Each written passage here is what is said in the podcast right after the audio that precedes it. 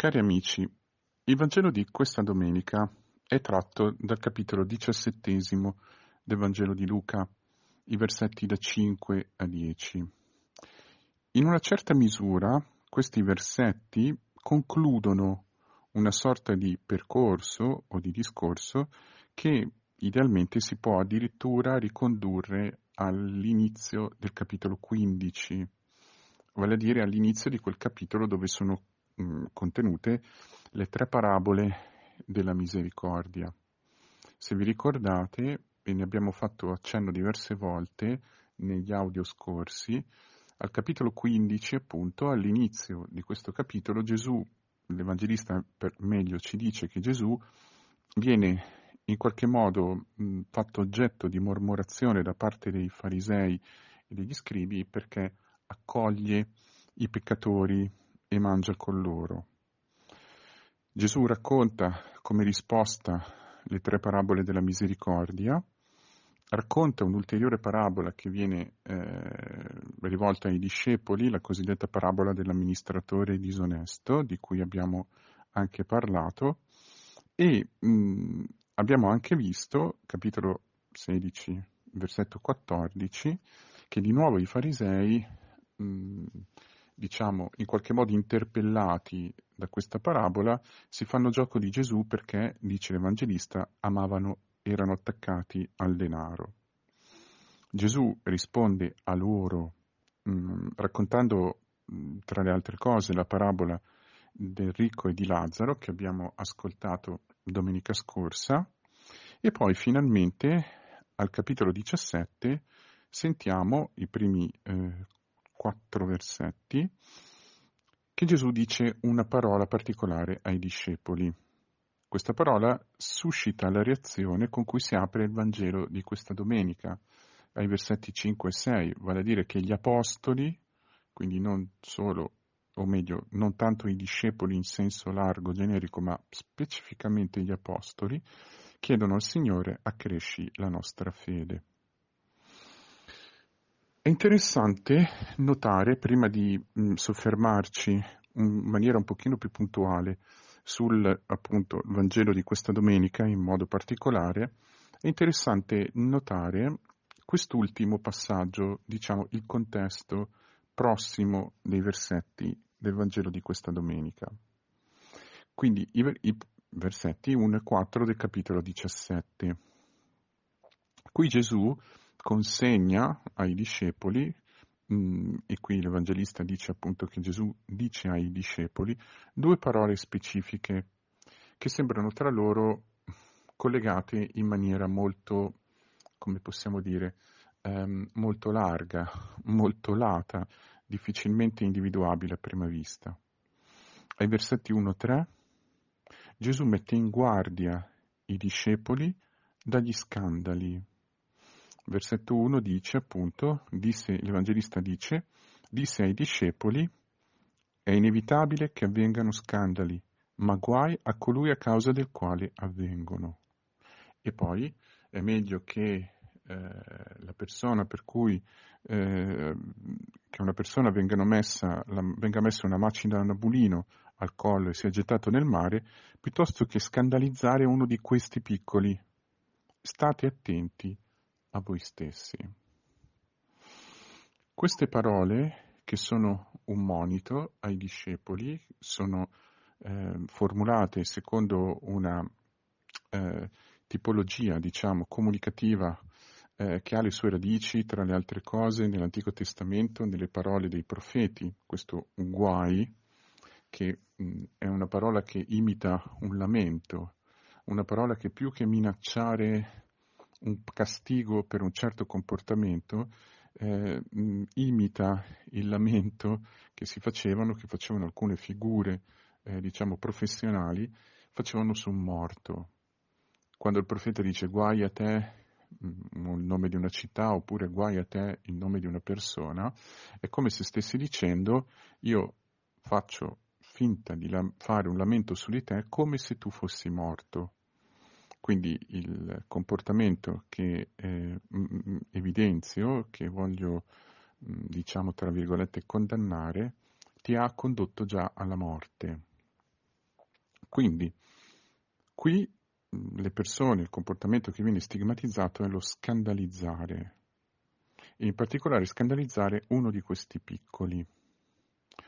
I discepoli vengono messi in guardia da questo e non si capisce molto bene qual è il legame con quello che precede, poiché alla fine del capitolo 16 noi troviamo molto semplicemente la conclusione della parabola del ricco e di Lazzaro, quando Gesù dice appunto, l'ultimo versetto, il versetto 31, eh, il Signore riporta la risposta di Abramo al ricco. Se non ascoltano Mosè i profeti, non saranno persuasi neanche se uno risorgesse dai morti. E dopo queste parole noi non abbiamo né una eventuale spiegazione di Gesù della parabola e nemmeno il eh, racconto della reazione di coloro che l'hanno ascoltata, in particolare dei farisei. Ma abbiamo stranissimo, stranissime parole di messa in guardia dei discepoli contro lo scandalizzare i piccoli. Non solo, nella seconda parte del versetto 3 e il versetto 4 troviamo un'altra esortazione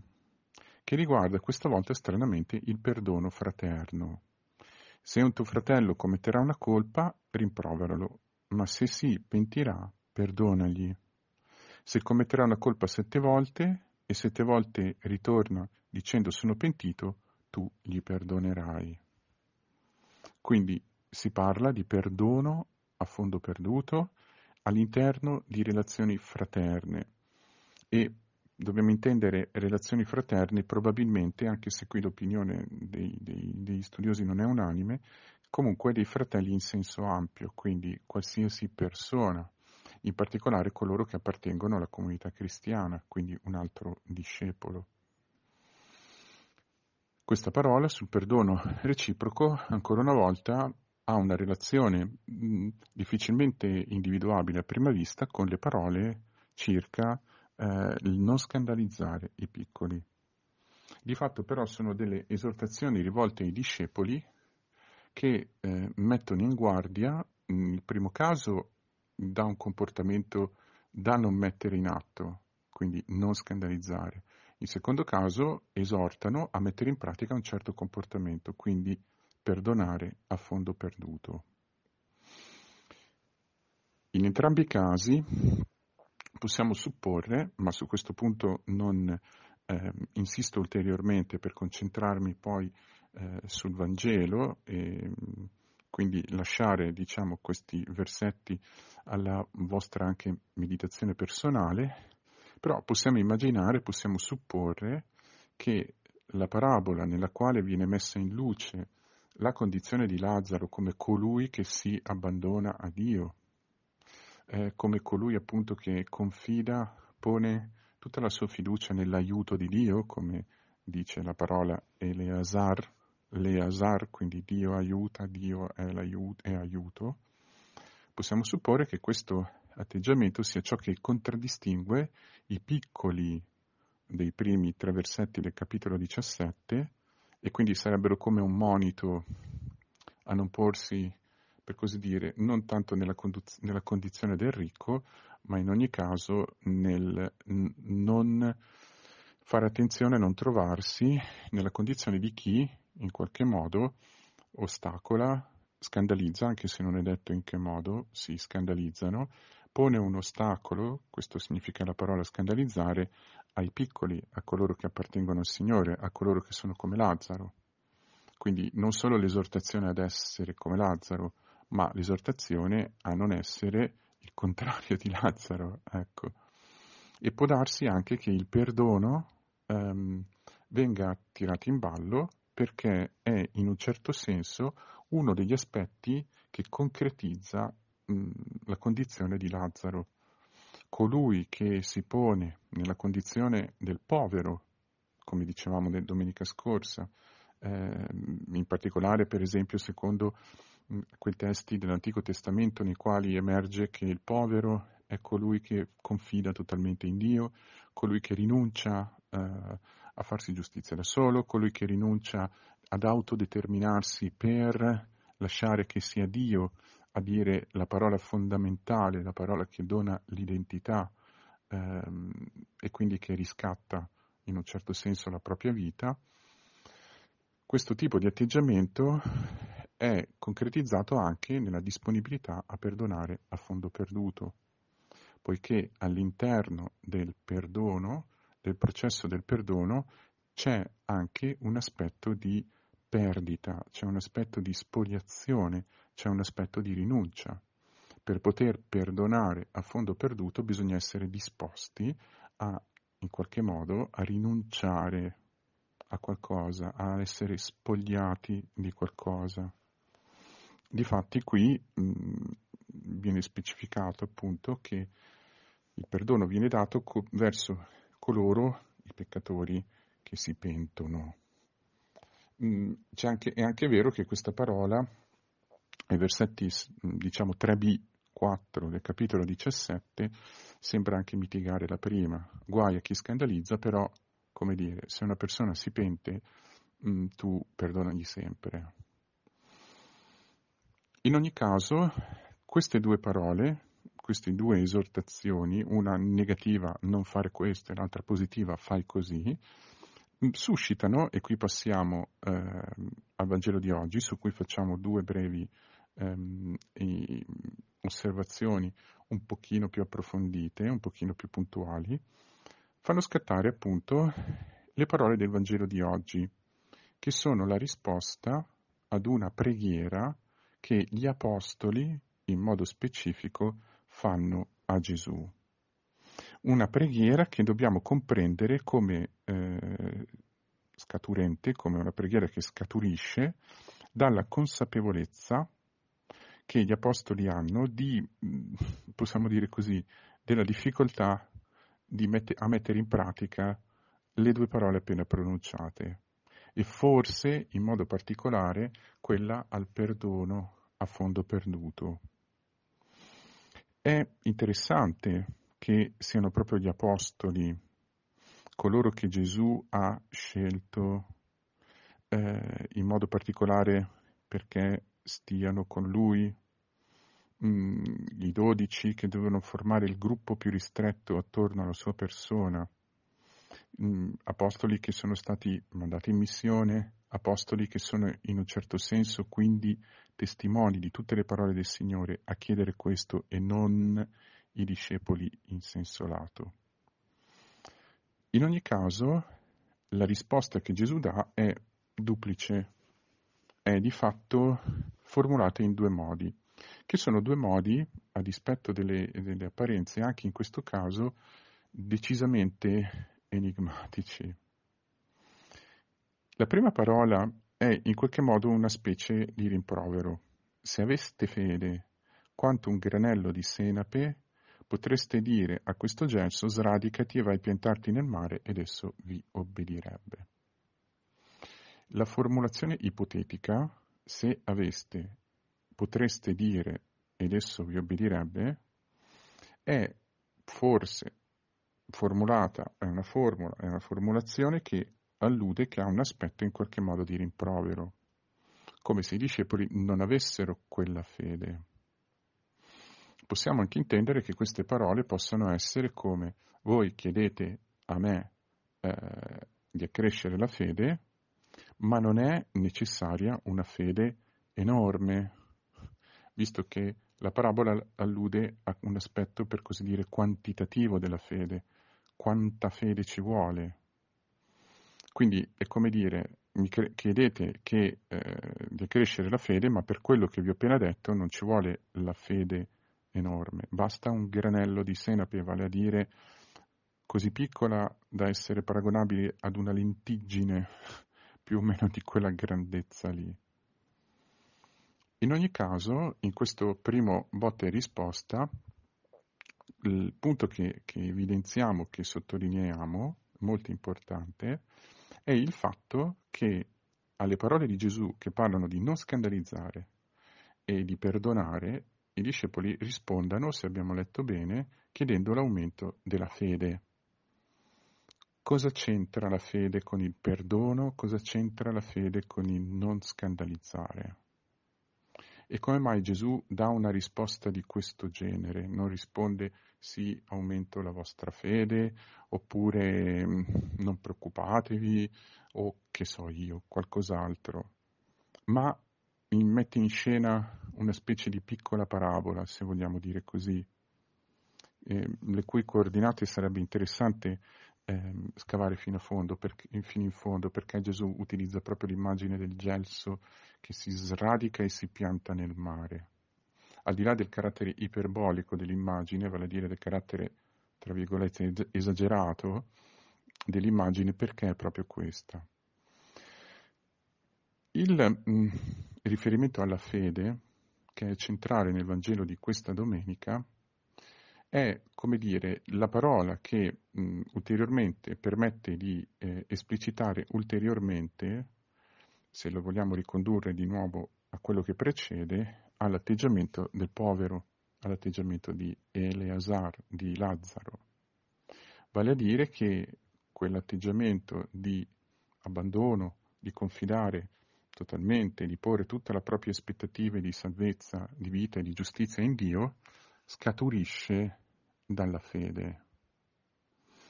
È la concretizzazione, è l'espressione più alta, se vogliamo dire così, più piena, più propria di quello che, no, che noi, che la scrittura chiama fede. Cos'è da questo punto di vista infatti la fede? La fede è ciò che rende possibile l'impossibile, dice Gesù. Non solo, tra ciò che la fede riesce ad operare e la, tra virgolette, quantità di fede c'è una sproporzione enorme, una lentiggine di fede, una quantità insignificante, piccolissima di fede può mh, generare, può rendere possibile un fatto assolutamente impossibile che un essere inanimato obbedisca alle nostre parole al punto tale di sradicarsi e piantarsi nel mare. Questa fede, quindi, che viene descritta in questo modo, è ciò che rende possibile l'impossibile. E forse nelle parole di Gesù c'è più o meno anche questo di fondo. Vale a dire, la fede, l'attitudine di Lazzaro, l'abbandono, eh, la fiducia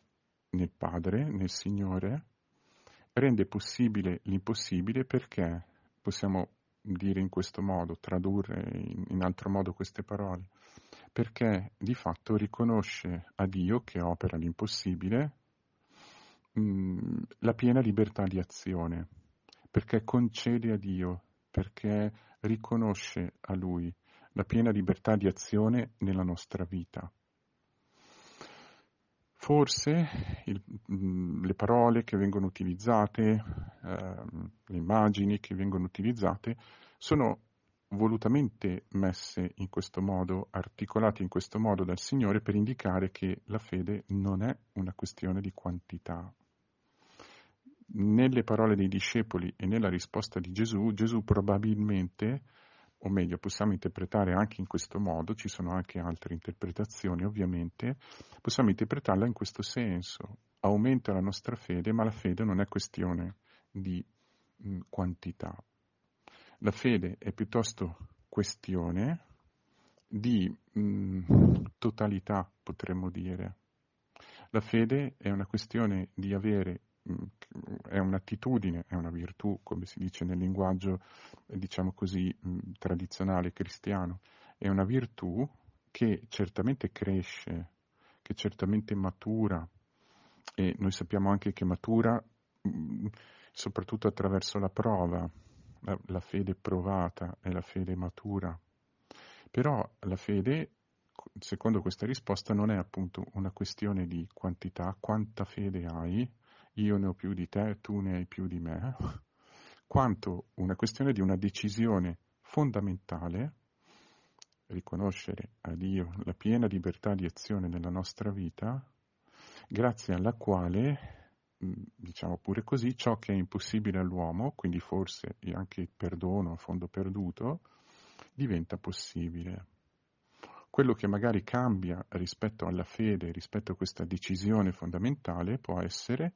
che vengono meno, che vengono rimossi, che vengono sanati, vengono guariti, dice, possiamo dire così,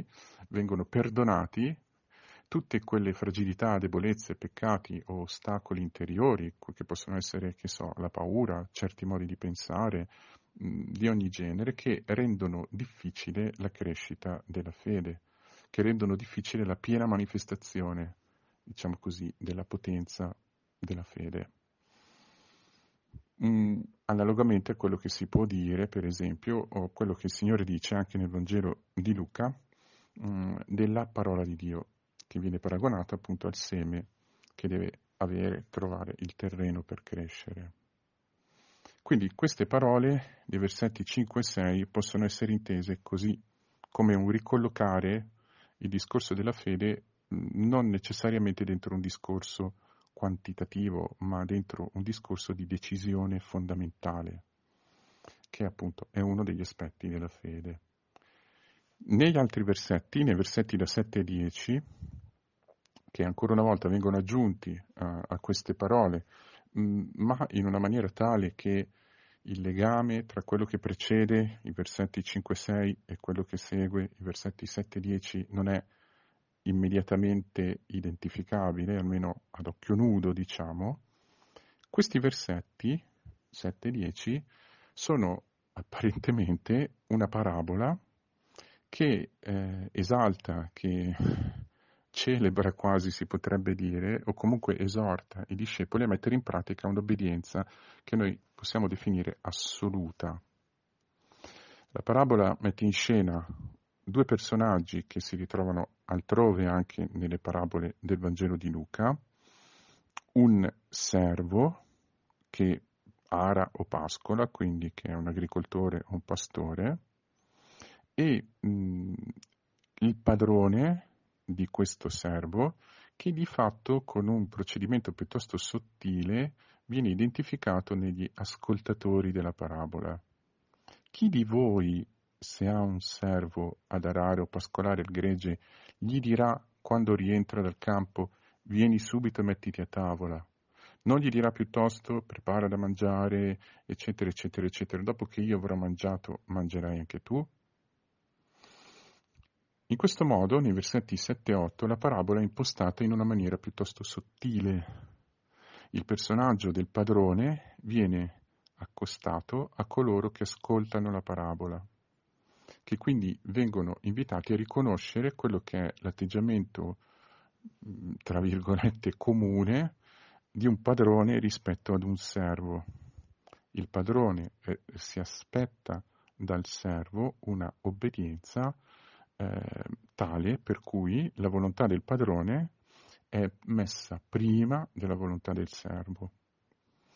Non gli dirà appunto quando il servo rientra dal campo mettiti a tavola e mangia tu, ma gli dirà prepara da mangiare, stringiti le vesti ai fianchi e serviti, servimi finché avrò mangiato e bevuto e dopo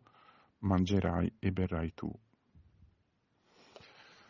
Questo modo di fare quindi pone l'accento, interpella gli ascoltatori della parabola, che ovviamente non saranno tutti stati né possidenti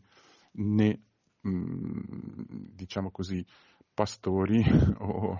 al punto tale da possedere greggi da affidare ad altri pastori, ecco, diciamo imprenditori pastorali, qualcosa del genere. La, questo tipo di situazione e di riferi- e riflessione del Signore si conclude con una domanda e con una sorta di spiegazione. Quel padrone che avrà fatto così avrà forse gratitudine verso quel servo perché ha eseguito gli ordini ricevuti? E questa è una domanda retorica la cui risposta è no, non avrà gratitudine perché il servo non ha compiuto quelle azioni gratuitamente. La parola che viene usata nel Vangelo è la parola grazia. Il versetto 9 della lettera si potrebbe tradurre in una maniera un po', un po zappata, un po', un po', dura, ecco, un po' troppo letterale, però si potrebbe tradurre non avrà grazia o avrà forse grazia nei confronti del servo o per quel servo perché ha fatto le cose che gli erano state eh, prescritte, ordinate. Quindi la risposta è no, non dovrà non sarà in debito di gratitudine, perché tra il padrone e il servo c'è una relazione di obbedienza. Quindi il servo ha fatto semplicemente, noi oggi diremmo, il suo dovere. Ed ecco l'applicazione della parabola. Così anche voi, quando avrete fatto tutto quello che vi è stato ordinato, e quindi l'ascoltatore della parabola viene spostato subito dalla posizione del padrone alla posizione del servo,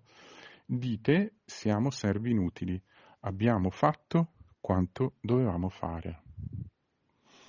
La conclusione del Signore quindi mette il padrone al posto di Dio, noi al posto dei servi e l'atteggiamento del servo, quindi non del padrone, tra parentesi, vi invito a leggere con pazienza questi versetti perché c'è un'oscillazione continua dal punto di vista del padrone e il punto di vista del servo.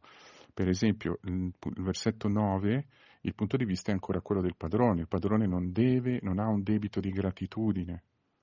Il versetto 10, il punto di vista è quello del servo. Quindi voi, quando avete fatto, dite, l'applicazione di Gesù non è così, anche voi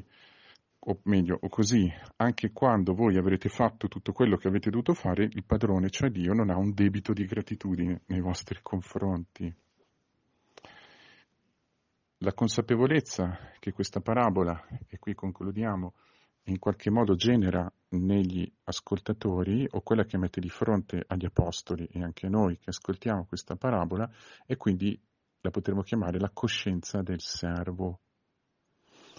Queste parole sembrano dire che una volta compiuto quanto è stato ordinato, non abbiamo niente da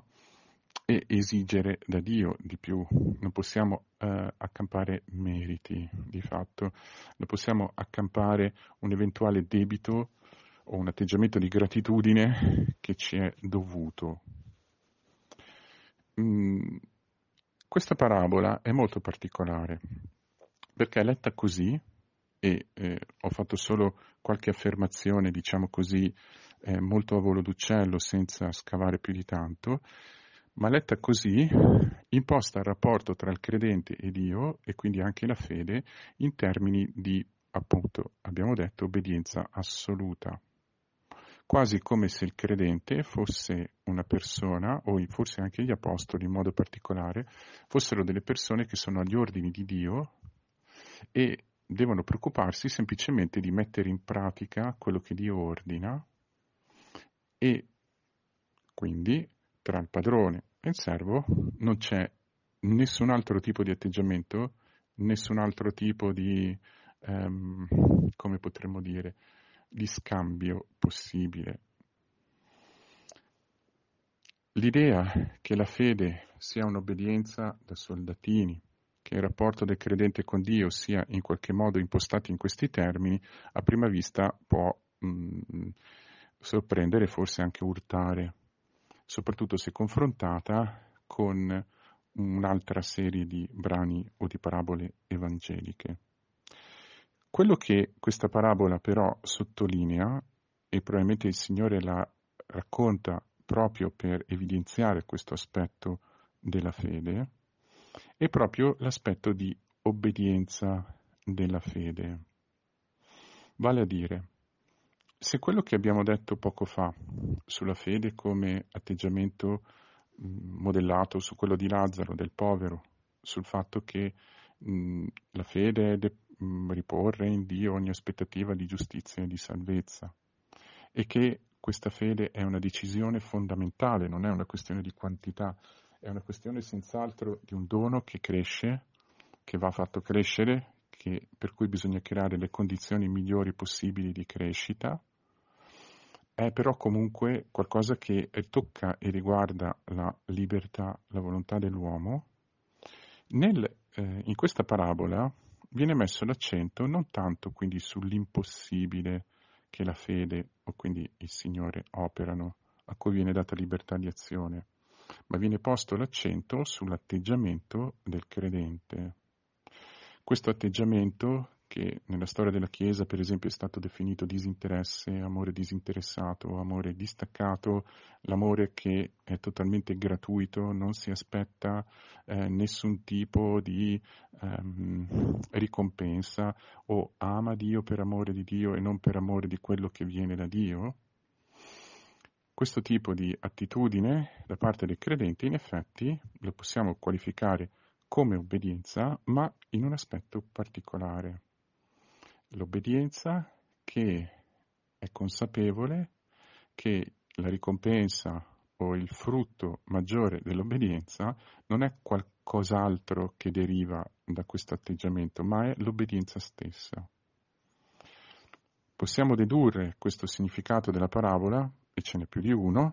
se accostiamo ancora una volta queste parole a quello che Gesù dice all'inizio del capitolo 17 sui piccoli che non vanno scandalizzati, sul perdono a fondo perduto, o ancora alla parabola di Lazzaro, cioè alla figura del povero. Il povero, come il piccolo o il bambino all'interno del Vangelo, non è una figura sociologica, nel caso del povero, non è una figura psicologica nel caso del bambino, come colui che appunto è innocente, colui che si fida totalmente o cose di questo genere. È una figura che ha un'origine, ha un aspetto giuridico. Il bambino è colui che non ha ancora maturato la condizione di poter esigere per sé dei diritti. È quindi colui che di fatto sta davanti a Dio senza accampare diritti o pretese, ma per il quale la ricompensa, il dono, il tutto è il poter rimanere nella relazione con i genitori, quindi col Padre, con Dio. L'atteggiamento Gesù, a cui Gesù esorta i discepoli, quindi, non è solo a guardare a quello che Dio può fare, ma a rimanere in un atteggiamento di eh, possiamo chiamarlo così, di spogliazione, nel senso non aderisco a Dio, quindi non rinnovo la mia adesione di fede, perché questa mi permette di poter accampare un diritto davanti a Lui. Rinnovo la mia adesione di fede perché rimanendo nella fede, rimanendo nella relazione con Dio, io ho già il mio tutto, potremmo dire così, cioè la presenza, l'apertura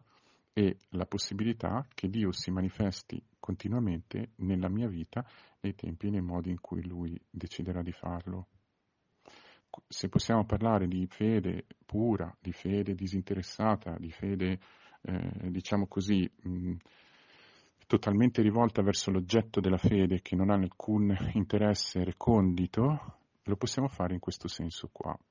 Non nel senso che non sia lecito a Dio chiedere niente o fargli presente le nostre necessità, ma nel senso che il credente, nella misura in cui la sua vita cresce dentro questa decisione fondamentale di mettere in Dio ogni aspettativa di salvezza e di vita, il credente riconosce sempre di più che la risposta a tutte le sue aspettative di vita e di giustizia è semplicemente Dio stesso.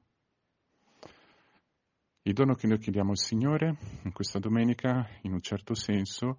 mm, lo possiamo formulare, mm, la richiesta di questo dono, con le parole dei discepoli. Aumenta la nostra fede, consapevoli che questa volta, dicendo, facendo questa richiesta, noi chiediamo al Signore che crei dentro di noi sempre di più le condizioni perché la fede possa diventare quel lievito capace di trasformare,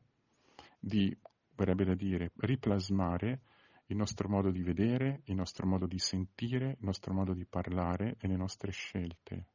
che diventi, diventi davvero quella presenza e quel lievito invisibile che è capace di dare alla nostra persona quella condizione che la parabola di Lazzaro e del ricco incarna, in particolare la figura di Lazzaro. Quindi che quel nome, il nome di Lazzaro, diventi anche il nostro nome.